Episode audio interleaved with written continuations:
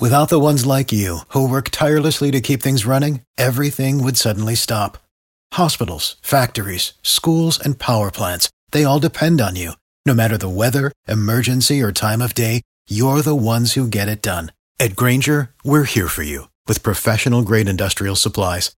Count on real time product availability and fast delivery. Call clickgrainger.com or just stop by. Grainger for the ones who get it done. Every team, every topic, everywhere. This is Bleav. Subscribe to the Hit That Line Podcast Network, brought to you by Breeden RV Center. Breeden RV Center, family owned and operated, a no pressure, laid back atmosphere, and always home of the free maintenance for life.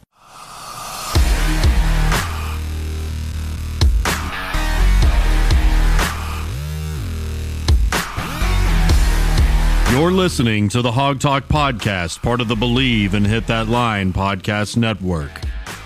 With us on the line is the voice of the Arkansas Razorback, Chuck Barrett. A former guest of the show, Coach Mike Neighbors from the Arkansas women's basketball team. We have from ESPN's Around the Horn, highly questionable. Also a two-time Dan Le Batard Show Suey winner and the former heptathlete at Cornell, Sarah Spain. And we are happy to be joined by Martrell Spaight. Mr. Phil Elson, the voice of Razorback Baseball and the Ladybacks. Razorback Nation, welcome into episode number 186 of the one and only Hawg Talk podcast live from the Heineman Services Studios. I am your host, Kyle Sutherland, alongside Porter Hayes, and we thank you as always for joining us. If you're a first time listener and you hadn't subscribed, be sure and hit that button on whatever form you're listening to. That way you are notified whenever we release an episode. If you could also be so kind to leave us a written review, help us get our name out there and continue to reach more people. We're going to discuss plenty of news from this week. Softball walked it off against UCA on Wednesday night, 7 to 6. Guess who? Braxton Burnside coming through in the clutch as she has all season. Plus, they have two more top 20 matchups to close the regular season.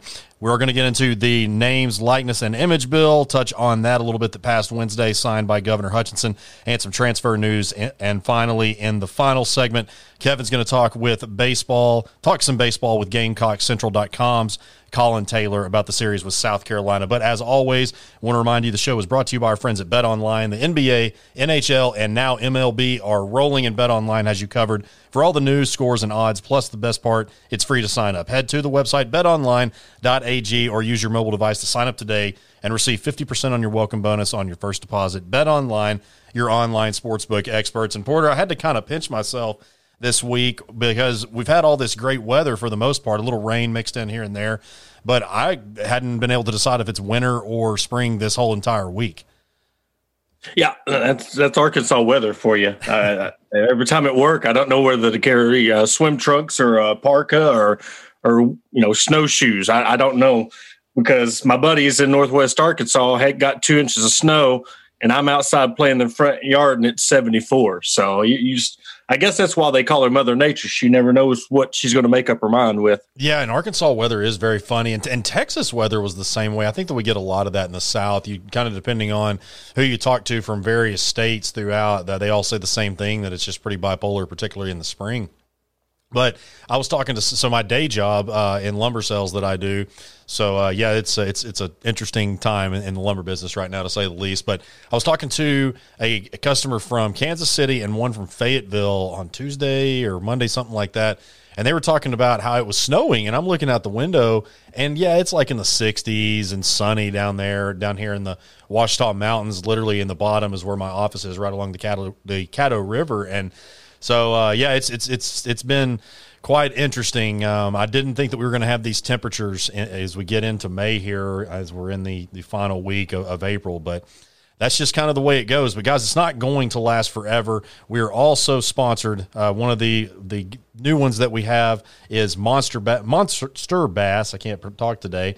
They have the best new baits from the industry's top brands at affordable prices delivered to your door each month. They handpick the best baits based on where you live and fish, along with providing the top level customer service you deserve. So head over to monsterbass.com and use code HAWG10 to get $10 off your first box. That's monsterbass.com promo code HAWG10 H A W G 10. So those those uh, temperatures will not last forever, guys. We're getting some relief on Sunday and Monday as we get in to the 80s next week. So we'll get right into it, Porter. Uh, something that was really big over this week on Wednesday, uh, the House Bill 1671, which uh, basically means that players can use their name, likeness, and image and make money off of that.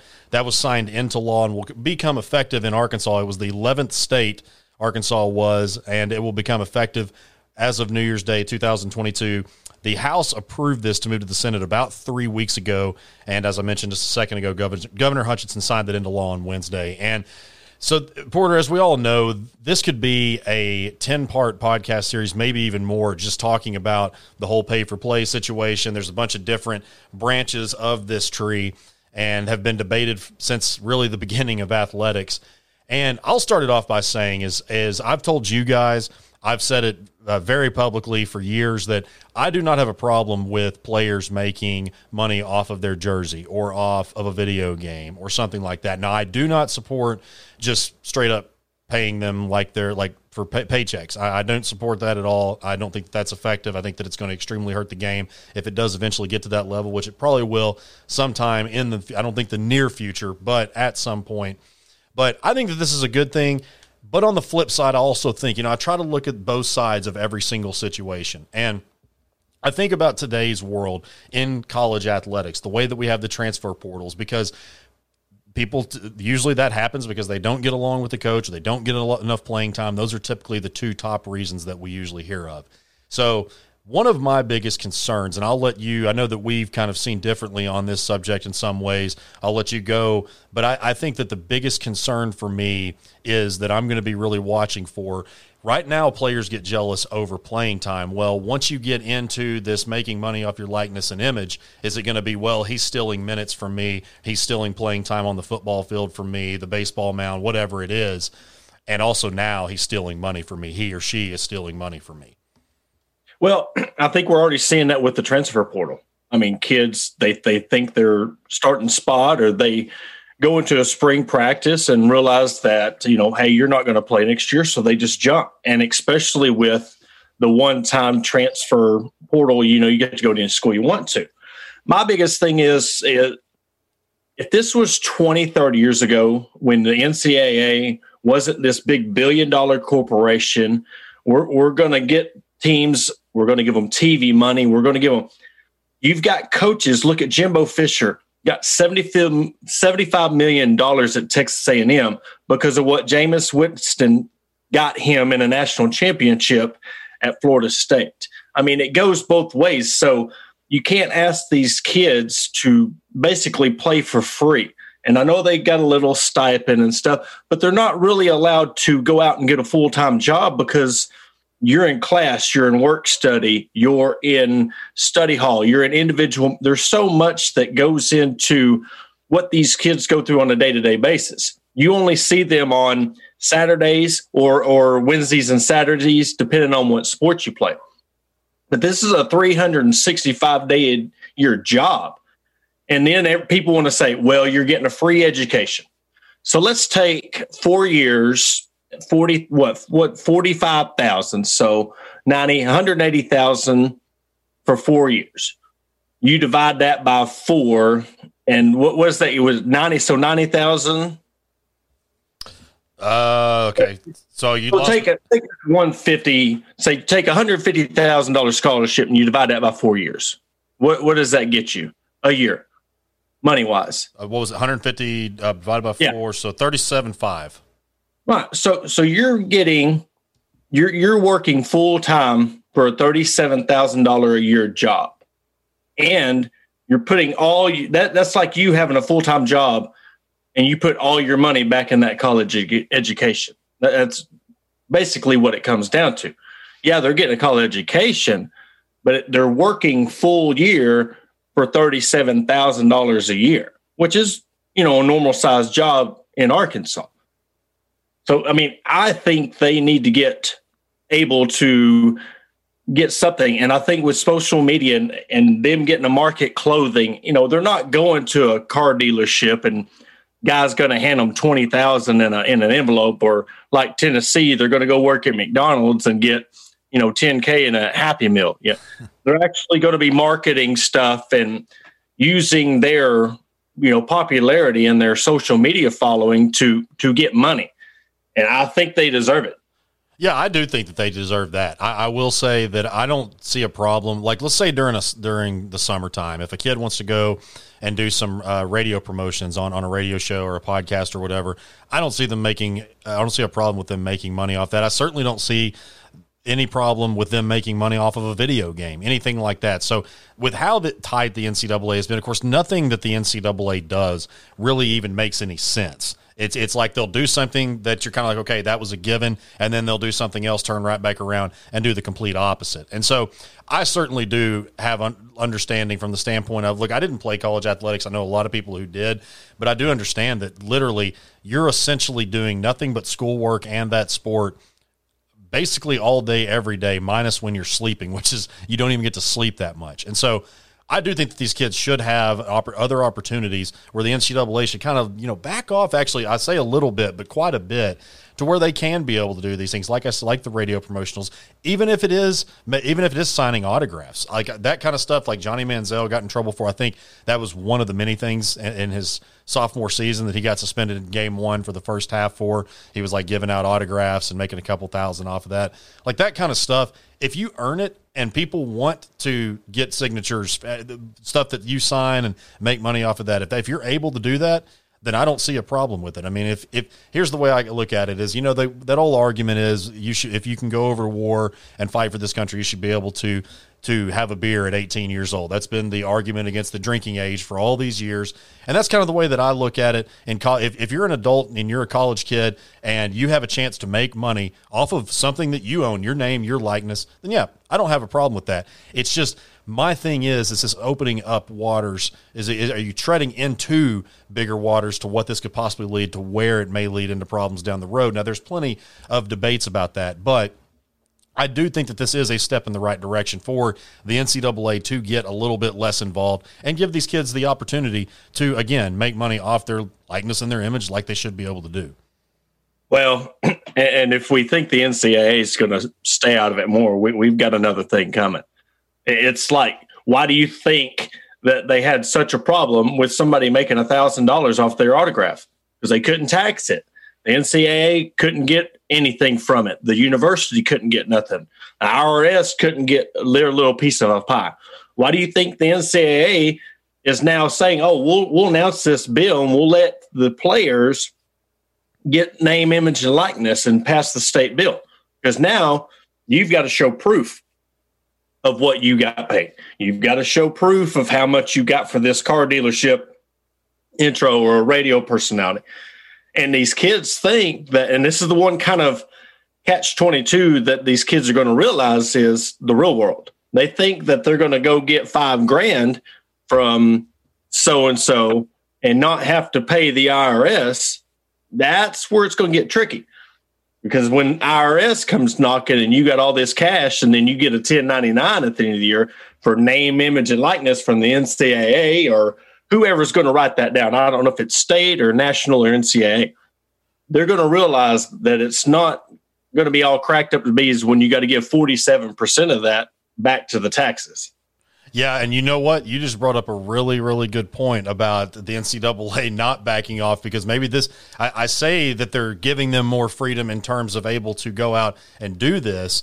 But like you said, they could possibly mean that they're right under a microscope even more because they're going to be watched like they're going to be monitored on, you know, exactly what they do because there is certain rules to an extent. And so that that's again too is it going to become more problems than it's worth are these kids just going to get burned out because there's going to be all these certain stipulations and all this now a lot of this remains to be seen because we're not going to really see the effect of this for a lot of schools, at least until we get into 2022. So there's a lot of things to test on this. And again, this is something that's been talked about for years and years and years. And so I definitely think that as we get further and further into this, just like anything, we're going to figure out more as we go along.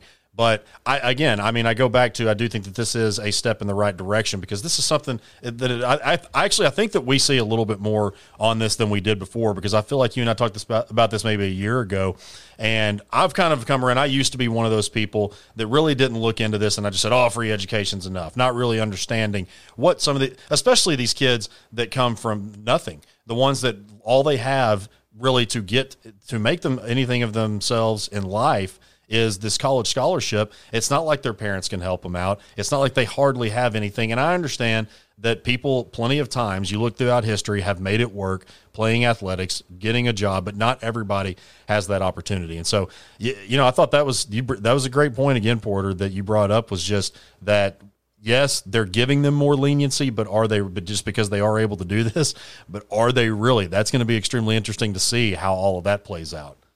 Yeah, it's almost like the NCAA's got a bag of money in a box with a stick on it, waiting for you to grab it, and then they snatch it, you know, catch it. But the story that always stuck out with me is when you watch the Fab Five documentary, and Chris Webber was walking by this department store, and he looked in the window and seen his jersey. And this is back in the '90s, early '90s seeing his Nike jersey with $70 on it. And $70 back in the 90s, that was a lot. So when it comes to all that, and we're looking at the NCAA football game and how it's cool that you're on this game, and we as kids think, well, man, that's just so cool just to be on, or you should just be happy to be on this cover. But then you realize with the older you get, man, EA Sports just made millions of dollars because your picture was on that game. And also back in the day when the pros, like when you used to get those cards, the baseball cards out of the cereal boxes, they didn't have a, a their name and logo on it. It just had a blank jersey, generic jersey, and their name on the card. They didn't have their team's logo.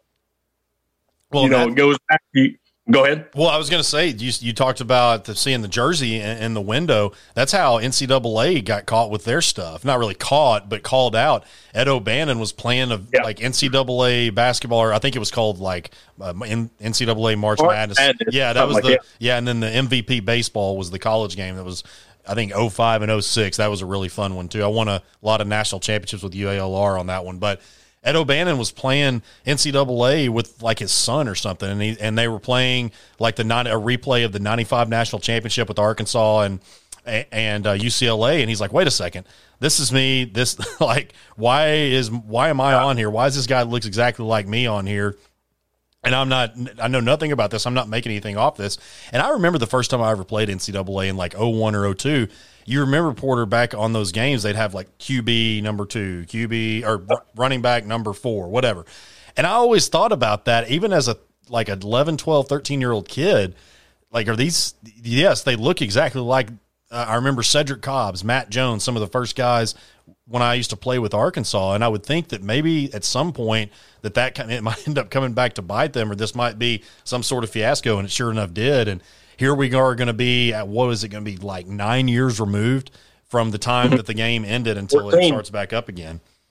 Well, it actually got released in 13, right? Because yes, yeah, it got released 13. I remember Bielema's first season was the last year that we had. So NCAA 14, since it went into the next school, like always, it was always a year ahead uh, from when it had come out. Well, and I got to I got to give props to Arkansas because Arkansas is already they're the only university to already have a full department that's ready to handle all this. Um, so you know they're ahead of the game. They've got people hired in just to handle these like liaisons to help these kids out. And Musselman's showing his full support for this. But with the NCAA game, it's yeah, Ed O'Bannon's looking like, man, why didn't I get money off of this? But you think there's what thousands of players on these games that you're going to have to give money to. And when it all comes down to it, well, you get two thousand dollars off of it, maybe, unless you're the cover guy. So you really wouldn't have got that much money off of it, and that's where these people are going to realize this stem because everybody wants the NCAA football back. It's crazy, but that if you talk about NCAA football game, you're like, all right, let, let's pay these players so we can get our video game back. Just how it is. Are you one of the millions of Americans who suffers from anxiety, feelings of worry, or just dread beginning a new week? Sunday Scaries products are here to help you stay chill and mellow. Visit sundayscaries.com to check out the vitamin boosted gummies, hemp oils, and much more. There is no risk to buy, and the company offers a 100% lifetime money back guarantee, meaning if the product is not for you, you'll get your money back. Again, it's sundayscaries.com and use promo code BLEAV, B L E A V, for 25% off SundayScaries.com, promo code BLEAV, B L E A V. Make your outdoor experiences even better with Kaenon sunglasses. Their Japanese optics make their lenses clearer, lighter, and stronger, plus the Italian handcrafted frames that are impossible to scratch. Use the exclusive code KaenonCast15 at Kaenon.com to receive 15% off of your first pair. That's K A E O N C A S T 1 5. Kaenon, clearly better. So we got some news out of the transfer portal. As everybody knows by now, Mike Woods, the number two receiver for the Razorbacks, surprisingly announced on Tuesday that he was transferring. Now, it wasn't surprising by the time that it happened. The rumors really began to swirl on Monday. There was a uh, a Twitter account that always tends to be right. I'm I'm still wondering if we will ever know who runs that because they are certainly rolling sevens right now, batting a thousand. Just have not been wrong on a single thing that they have ever predicted. But uh, indeed, Mike Woods did transfer along with Enoch Jackson, defensive tackle out of Mansfield Legacy High School in Texas. Uh, that happened on Wednesday. So two guys this week left the Razorback football program. You know, Porter, that's going to happen this time of year. Um, just after the spring game, guys don't get the amount of reps that they want. Maybe some things don't go the way that they had planned. That's just the way it is. And also, too, we're still this is year two of Sam Pittman, and a lot of these guys, like Enoch Jackson, was certainly one of Chad's guys. I'm not really sure if that had anything to do with his transfer, or even Mike Woods. Of course, that if there was anybody that's left on this roster, was the Chad Morris guy. Woods was committed to SMU before he before he ended up coming over to Arkansas. He's been on campus since I think fall of 2017 or at least the beginning of 2018 before he even got into college. He went through the first spring spring game under Chad and uh, also of course was really close with uh, Justin Stepp now at South Carolina and so there, there's a lot of rumors swirling around with this Mike Wood stuff, and I'm not so sure how much I really believe. The main one being that he got into it with Kenny Guiton. Look, we maybe we'll never know the full story, but I'm starting to gather, Porter, that it was really more so a fact that there were some things that he was just not taken care of off the field, maybe being a knucklehead here and there. We had seen that on the field a couple of times. I almost feel like that this was just maybe a mutual decision that it was just best to part ways.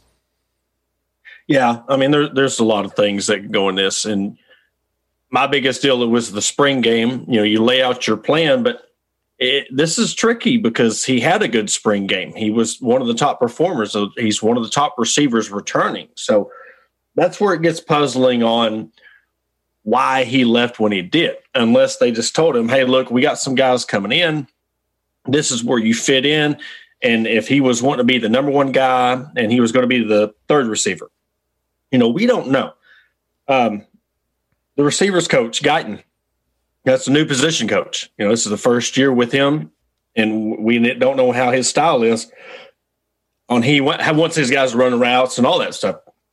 I'm not saying that just because they didn't blow up and have this big discussion in the locker room or fight doesn't mean that they didn't sit there and have a disagreement on stuff. I mean, you can have a disagreement and, and have a difference of opinion on what you expect and what they expect out of you, opposed to everybody wants to run with it. My biggest deal is this fans, we got to stop ridiculing these kids when they want to leave. But when a transfer comes in, you're already following them on Twitter. You hear their name at teams they're looking at. Oh, come be a hog, come be a hog.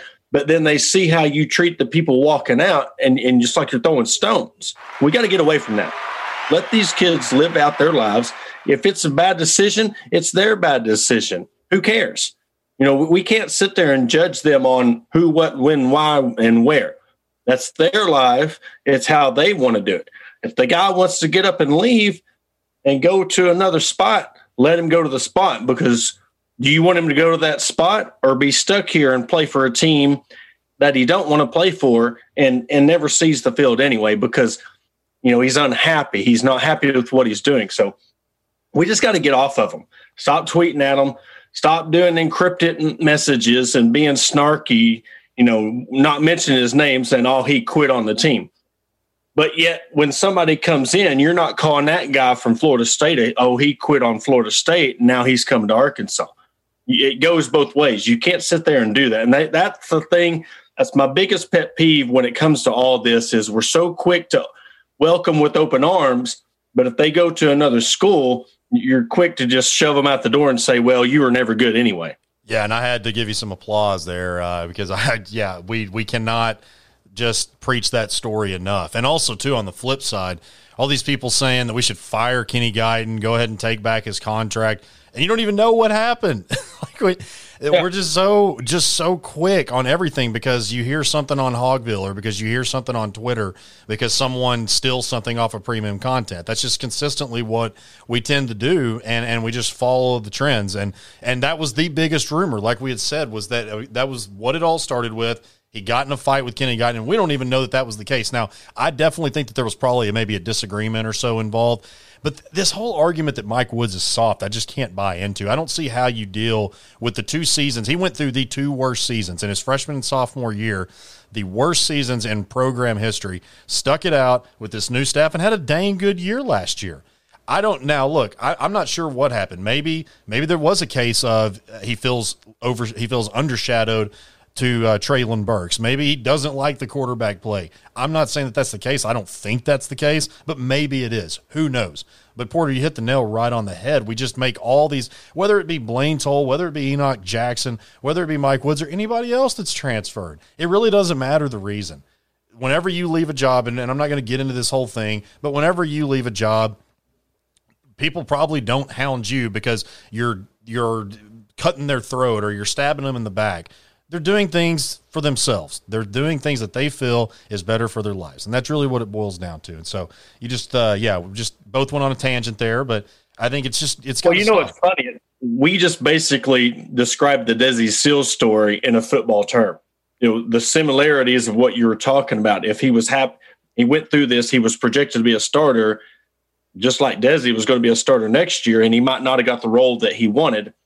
And that, that could be it. I fully, and I'm not well, and I'm sorry to cut you off there. I, I got to say though, I fully support Desi for making the decision, but I'll tell you what, he's kind of it's getting old, uh, like a broken record. Just him continuously throwing shade at Muss or the. I, I have not seen him throw shade at the fan base or anything like that, but this consistent like coaches not letting players be players and all these little cryptic tweets like that's kind of getting annoying. I will say that much. Now, I fully support him going to Auburn if that's what he wants to do.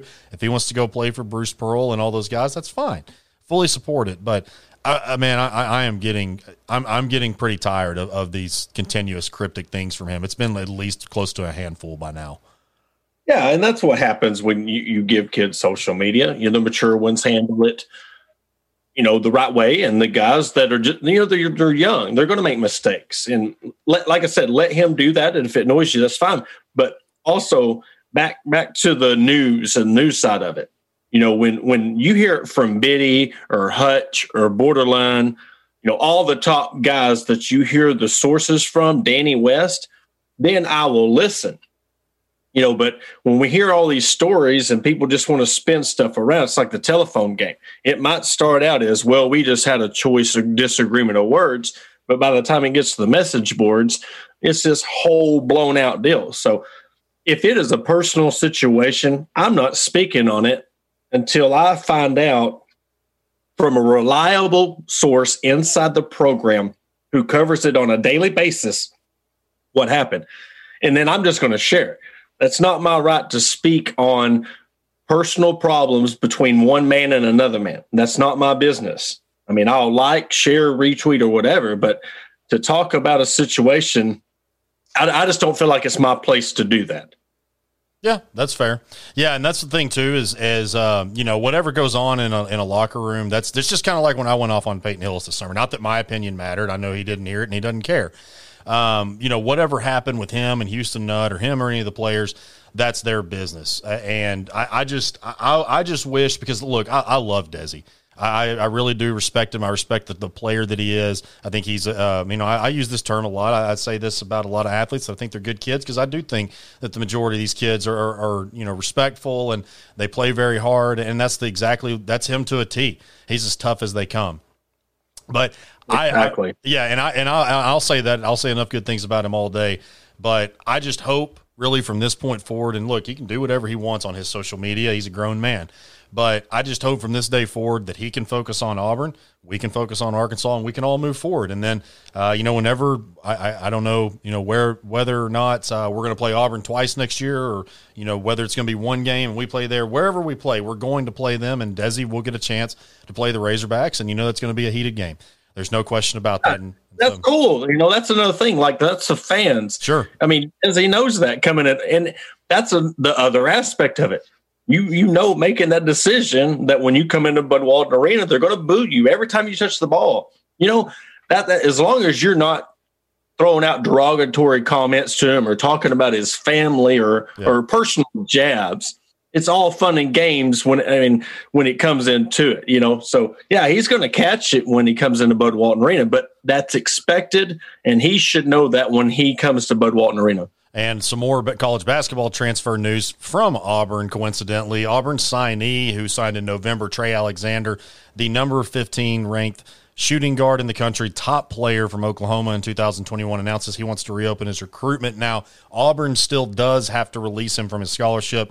You would expect that that would happen, but he uh, he's a big target for for Arkansas. I know that I don't know if they're going to really re-recruit him now that they've put together some guys from the transfer portal. I'm not really sure what that situation is like, but Trey Alexander, shooting guard out of Oklahoma, definitely someone to look after. Right now, it seems to be that Oklahoma State is the overwhelming favorite based on some of the things that you see on social media, but but Trey Alexander will be a name to watch. And softball, Porter again talking about it from the opening. Arkansas walked it off on Wednesday night against UCA.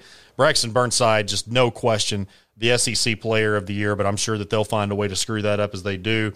She walked it off in the eighth inning. This weekend, they will play her former team. They welcome Mizzou to Bogle Park. Next week, they'll finish up the regular season in Baton Rouge against LSU. Both of these games being top 20 matchups. And Porter, they have been the SEC's hottest team essentially all year, both softball and baseball and they have some good competition here to get prepped for the SEC tournament. Again, two top 20 matchups.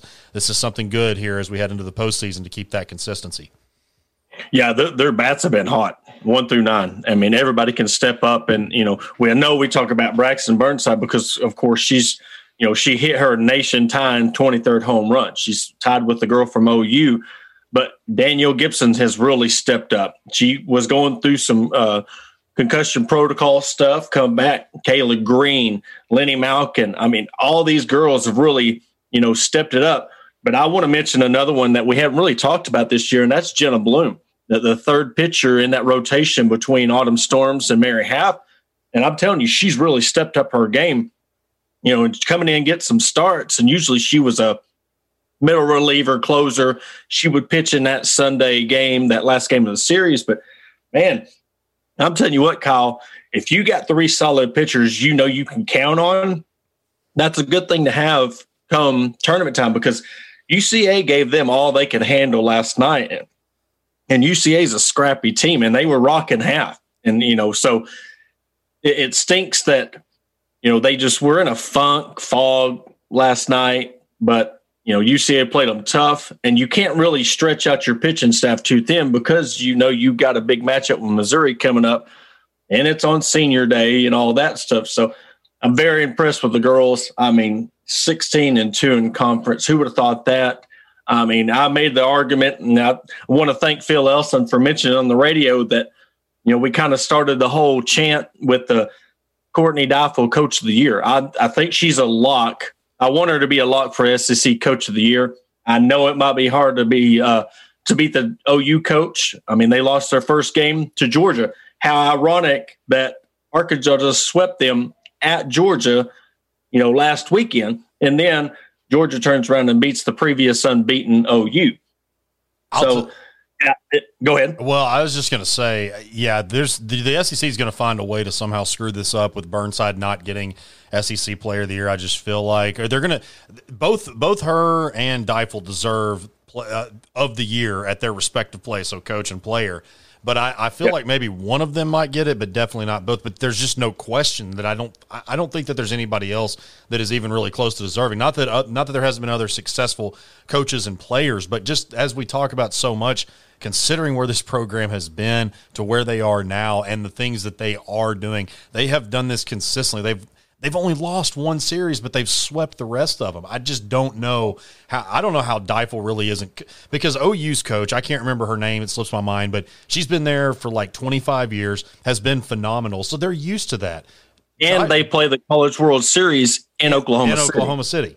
And so just Deifel has brought this program from the ground up.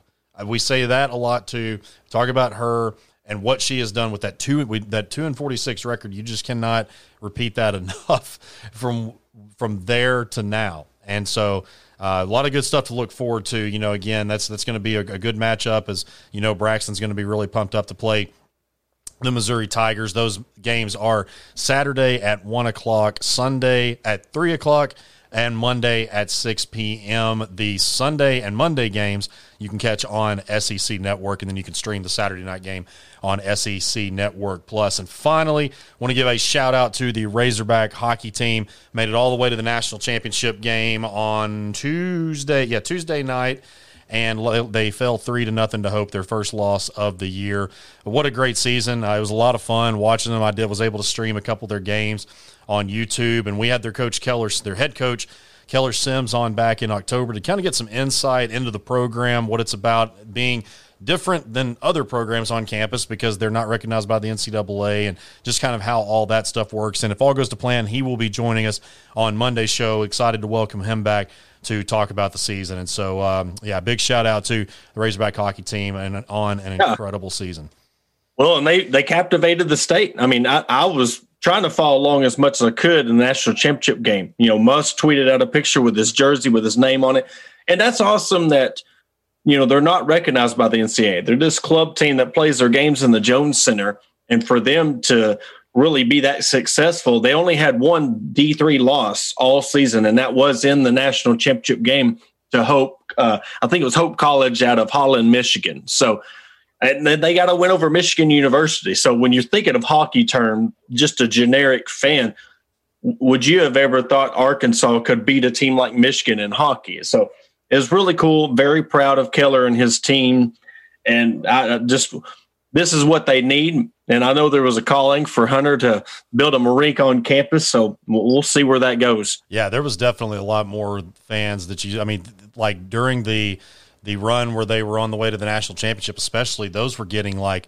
hundreds and hundreds of shares. Their Facebook pages, their social media pages, especially Twitter, really took off this year, and so uh, just incredible amounts of support uh, for the for the teams. We make sure and try to at least say that with the amount of support that all these sports teams have gotten, we try to repeat that every single show. And so, well, we're up against a break. Up next, Kevin will talk with GamecockCentral.com's Collyn Taylor. Don't go anywhere. You're listening to the Hawg Talk podcast, part of the Bleav and Hit That Line podcast network. American National you get a dedicated agent who will help you make well informed decisions about protecting your lifestyle. Call us today for a free review of your commercial, home, and auto policies, or to learn more about our customizable farm and ranch insurance. Let the Atkins Agency be your agency of choice. You can visit us on the web at theatkinsagency.com, call us at 501 428 0877, or connect with us through Facebook. Go Hogs! Located in Fayetteville, Rapology is your top spot for banners, signs, and wraps. From commercial fleet wraps, color changes, vinyl decals, and much more, they take care of you in a timely and professional manner. Call Rapology today at 479 368 6490. Again, that's 479 368 6490. The Hawg Talk podcast is brought to you by Heinemann Services. Heinemann Services is a family owned and operated business whose work ethic and customer service will restore your confidence in handyman. They offer interior and exterior projects for your home or business, including repairs, installations, small remodels, landscaping, decks, fencing, and much more. Call Corey and his crew today at 479 347 9336. That's 479 347 9336. Welcome back to episode 186 of the Hawg Talk podcast. We are now joined by Collyn Taylor, the do it all writer for Gamecock Central, part of the Rivals Network. Collyn, welcome. How y'all doing? It's uh, an honor to be here, and like I said, talking some good baseball is never a bad thing. Yeah, it seems like every week in the SEC, it's always good baseball. It's top 10 matchups every week. South Carolina Arkansas this weekend at Founders Park, starting on Thursday, six o'clock, SEC Network. Possibility for rain this weekend. Collyn, what have what have the officials in South Carolina said about that? Yeah, so they've talked about doing a double header on Friday. Uh, times are not obviously released yet, but um, South Carolina put out a statement yesterday saying that any decisions on scheduling, because uh, the spring game's also this weekend, so any decision on scheduling will come down Thursday afternoon. So uh, before first pitch of game one, we should know what the plan is going to be for Friday and the rest of the weekend. Excellent. Now they also made another announcement that Founders Park is going to allow a few more fans this weekend. What kind of crowd can the Razorback faithful expect? It's um, it's going to be a raucous one. It's not going to be eight thousand two hundred forty-two like it probably would be in a normal year for a series like this, but um, they've had about a crowd of two thousand for their first couple games at home this year. I think they played eighteen at home, and it's been raucous and it's been energetic and lively. So, um, with it being over, I think 3,300 now, I think 3,300 and some change, it's going to be even more so. And um, the students have been out in full force, the fans have been out in full force. And uh, if you give South Carolina fans a, a, chance to cheer for something, they're going to. So, um, it's not going to be like Ole Miss or Mississippi State where there's 15,000 fans, it seems like in the stands. It's yeah. going to be a loud atmosphere and, and something that I think South it'll benefit South Carolina more than I think it'll affect Arkansas, just because I think South Carolina feeds off the energy a little bit better at home than maybe they do on the road. Yeah, it seems to like that. Uh, according to their records, they're 16 and two at home. They're 500 away from Founders Park. This is a team that plays really well at home. Of course, you saw that last weekend with, with LSU. Um, talk a little bit about this team.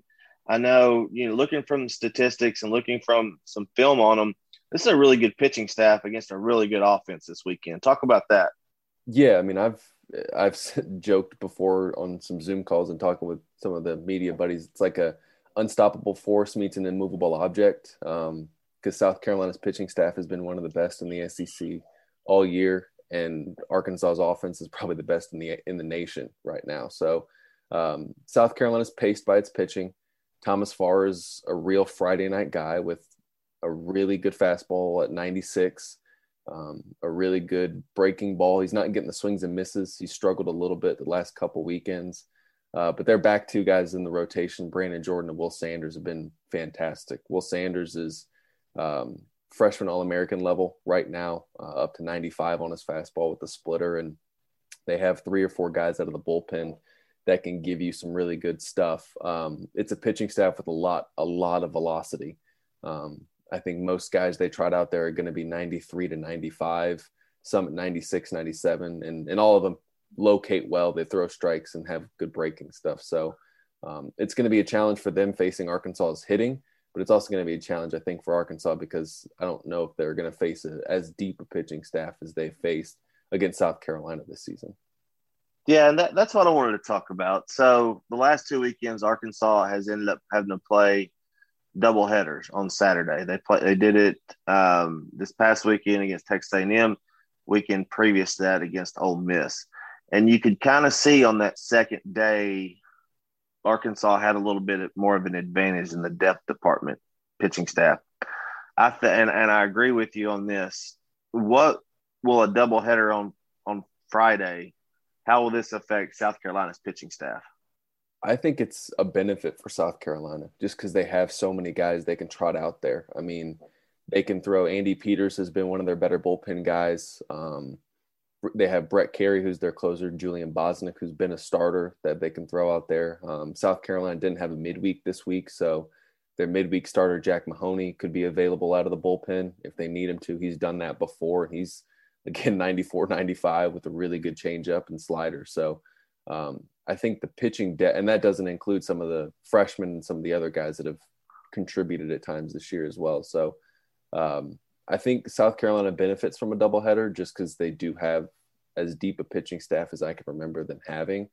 Um, but it's just a matter of how much you can get out of Thomas Farr on Thursday night because if you tax the bullpen on a Thursday, you don't have the same kind of availability on Friday if you're playing 18 innings. So uh, Farr hasn't gone deep in his last couple starts, and they're going to need him to pitch a really good game Thursday night and get into the sixth or seventh. That way, they don't have to really stretch the bullpen at the beginning of the series.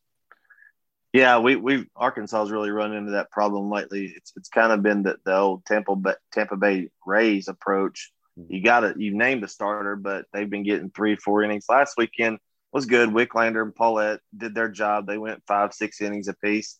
But we we're, we're TBA Sunday or Saturday right now, the third game of the series. Uh, it might be Patrick Wicklander. It may just be, you know, whoever Coach Van Horn and Coach Hobbs thinks can go out there and give him a chance. But I want to talk about Brandon Jordan real quick. Teams are only batting 145 against him. He's got 72 strikeouts and 45 innings. He's walked a few guys, 29 walks to go along with that. But it just seems like the guy just has some electric stuff. Yeah, and it's it's really funny that you look at his velocity and he's 92, 93. Uh, he operates really 91, 92, uh, but he locates well and everything that he throws moves. So nothing, it's hard to really barrel him up. Um, I mean, and, and the, the average against shows. So he's been very good at locating. He's been very good at getting swings and misses and striking guys out. Like you said, the biggest issue with him is walks. Um, when he doesn't walk guys, he's one of the best pitchers in the SEC and maybe the South Carolina's best pitcher because he works efficiently, he gets outs, and he can go deep in games. Um, you're looking at his stats. I mean, his best outings, uh, Florida and Georgia, and then kind of against Missouri. I mean, Florida and Georgia, he combined for four walks and I think 13 and two thirds innings. So when he doesn't walk guys and he's pounding the zone, then he's a really tough guy to hit because you just you can't barrel him up the way consistently to where you can string together hits against him. And um, he's had a propensity to kind of give up the long ball at times. Um, but for the most part, he's very hard to barrel up and it's hard to get, you know, three or four hits off of him in an inning.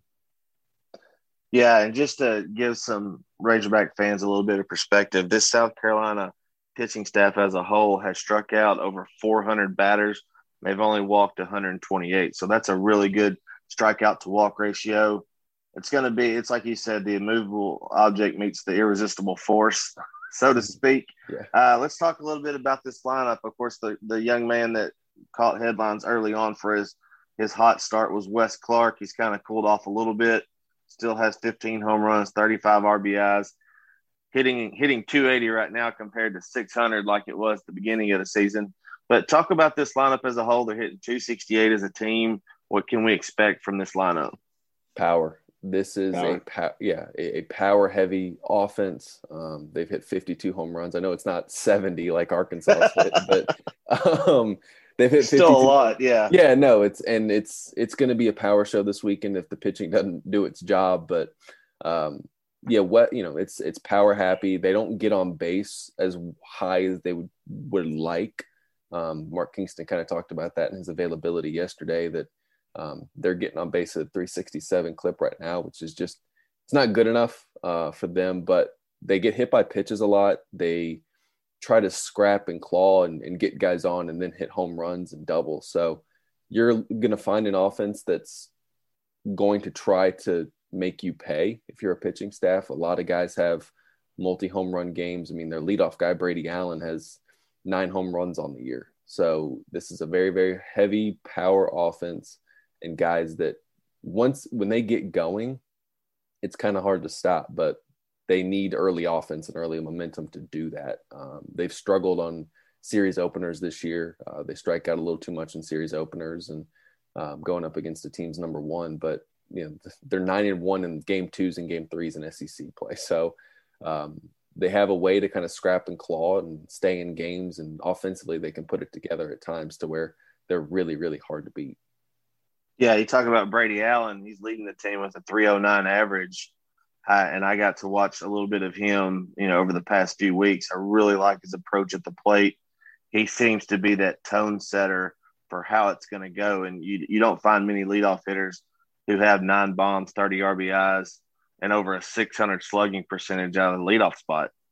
Yeah, it's that kind of new wave MLB style of doing things where you you get a guy with who can get on base at a pretty high clip. He's over 400 on with on base percentage, but can also make you pay if you make a mistake. And um, he's that kind of guy. He oddly enough was Mark Kingston's first commitment at South Carolina when he took the job. Um, he was committed at South Florida and then came to South Carolina. So um, he's a guy that has struggled at times in his career, but stayed the course and he's gotten a lot better and he's turned into a really good leadoff hitter for South Carolina. And um, he's playing center field too, which is not maybe his natural position, but he's done well out there and, and made some pretty good highlight grabs. But when he's going and he gives you a spark at the at the leadoff spot, which he's done for most of the year, um, the offense tends to follow after that, and um, it helps when he's hitting home runs and, and getting guys driving in guys because the bottom of the order has actually been pretty solid in SEC play.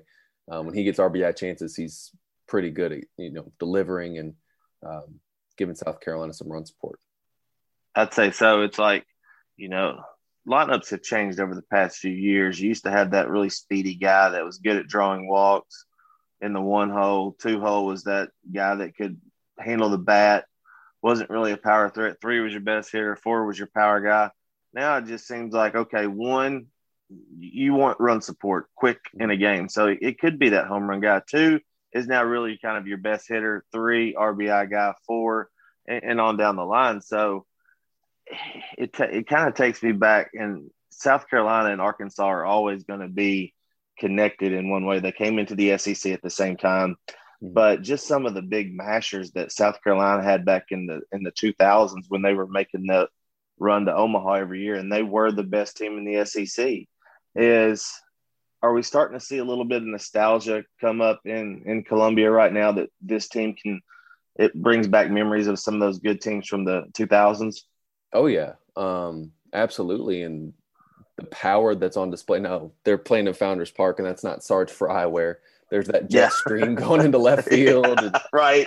Um, there's yeah, so it's not the same park, but yeah, it's the oddly enough one of the assistants on those early 2000s teams, um, 02 and I think 02 and then 2000s where they were going to supers is actually one of their hitting coaches. So um, kind of comes full circle that he's helping this year's team. Was on some of those really good teams in early, early 2000s. But yeah, this is when Mark Kingston took the job, he knew South Carolina's history was all about good pitching and power. And he's kind of trying to revitalize that. And you're starting to see them inch closer to it. And um, a team slugging 471 with, you know, 52 home runs and, you know, 68 doubles. That's a team that is kind of reminiscent of those early 2000s teams. And, you know, I'm not comparing this team necessarily to the two national title contenders that won in right. 2010 and 2011, but this is a team that's just found ways to win. I mean, they've scrapped and clawed. And I mean, you look at, you know,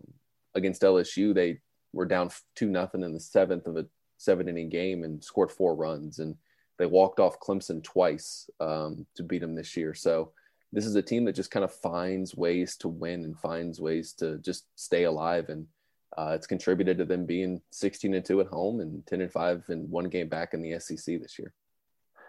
Yeah, I'm I'm really looking forward to this series, and as the the resident baseball guy for the podcast, th- this series kind of worries me a little bit. I think Arkansas has been playing with fire a lot this year. I know that we've developed the reputation of we're never out of the game. Uh, and I think though I think South Carolina kind of has that same reputation that you know no matter who delivers the first you know big punch of the of the of the game or of the series that it's not going to be over and this thing could go down to the wire.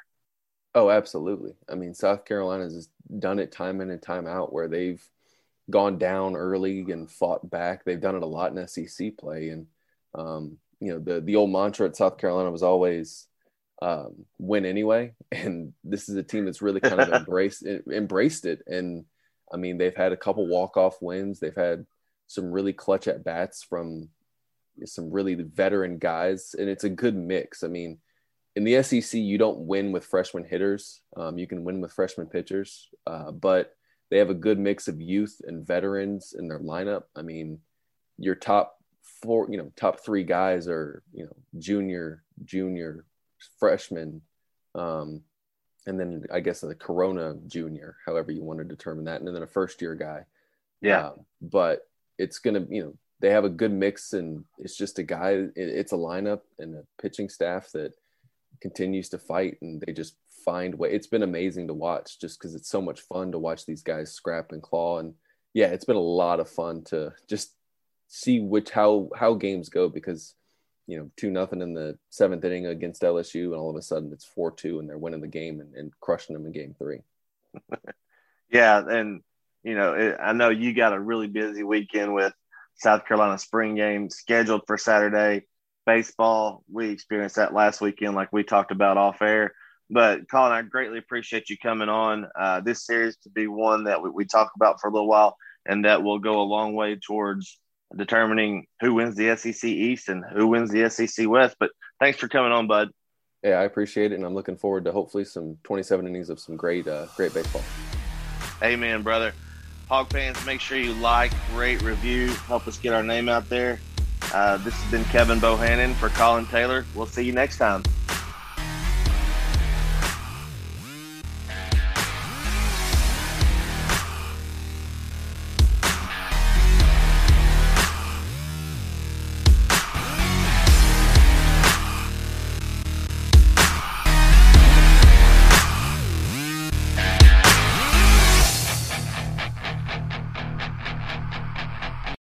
Without the ones like you, who work tirelessly to keep things running, everything would suddenly stop.